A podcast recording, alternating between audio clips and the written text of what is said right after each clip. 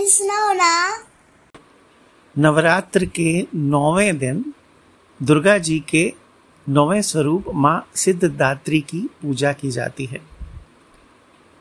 और ये सभी प्रकार की सिद्धियों को देने वाली माँ है।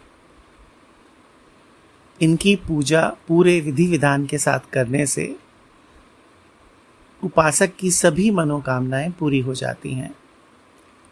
इनके चार हाथ हैं।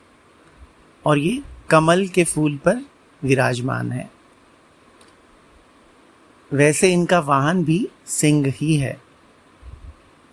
इनके दाहिनी ओर के नीचे वाला हाथ में चक्र है और ऊपर वाले हाथ में गदा है। माई ओर के नीचे वाले हाथ में कमल का फूल है और ऊपर वाले हाथ में शंख है। प्राचीन शास्त्रों में अणिमा, महिमा गरिमा, लघिमा, प्राप्ति, प्राकाम्य, ईशित्व और वशित्व नामक आठ सिद्धियाँ बताई गई हैं। ये आठों सिद्धियाँ माँ सिद्धिदात्री की पूजा और कृपा से प्राप्त की जा सकती हैं।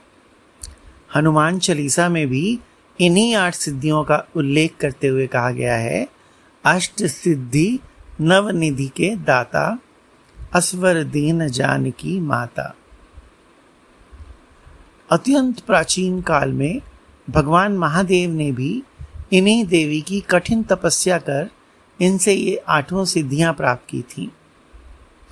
और इन्हीं देवी की कृपा से महादेव की आधी देह, उनका आधा शरीर देवी की हो गई थी और वे अर्धनारीश्वर कहलाए थे।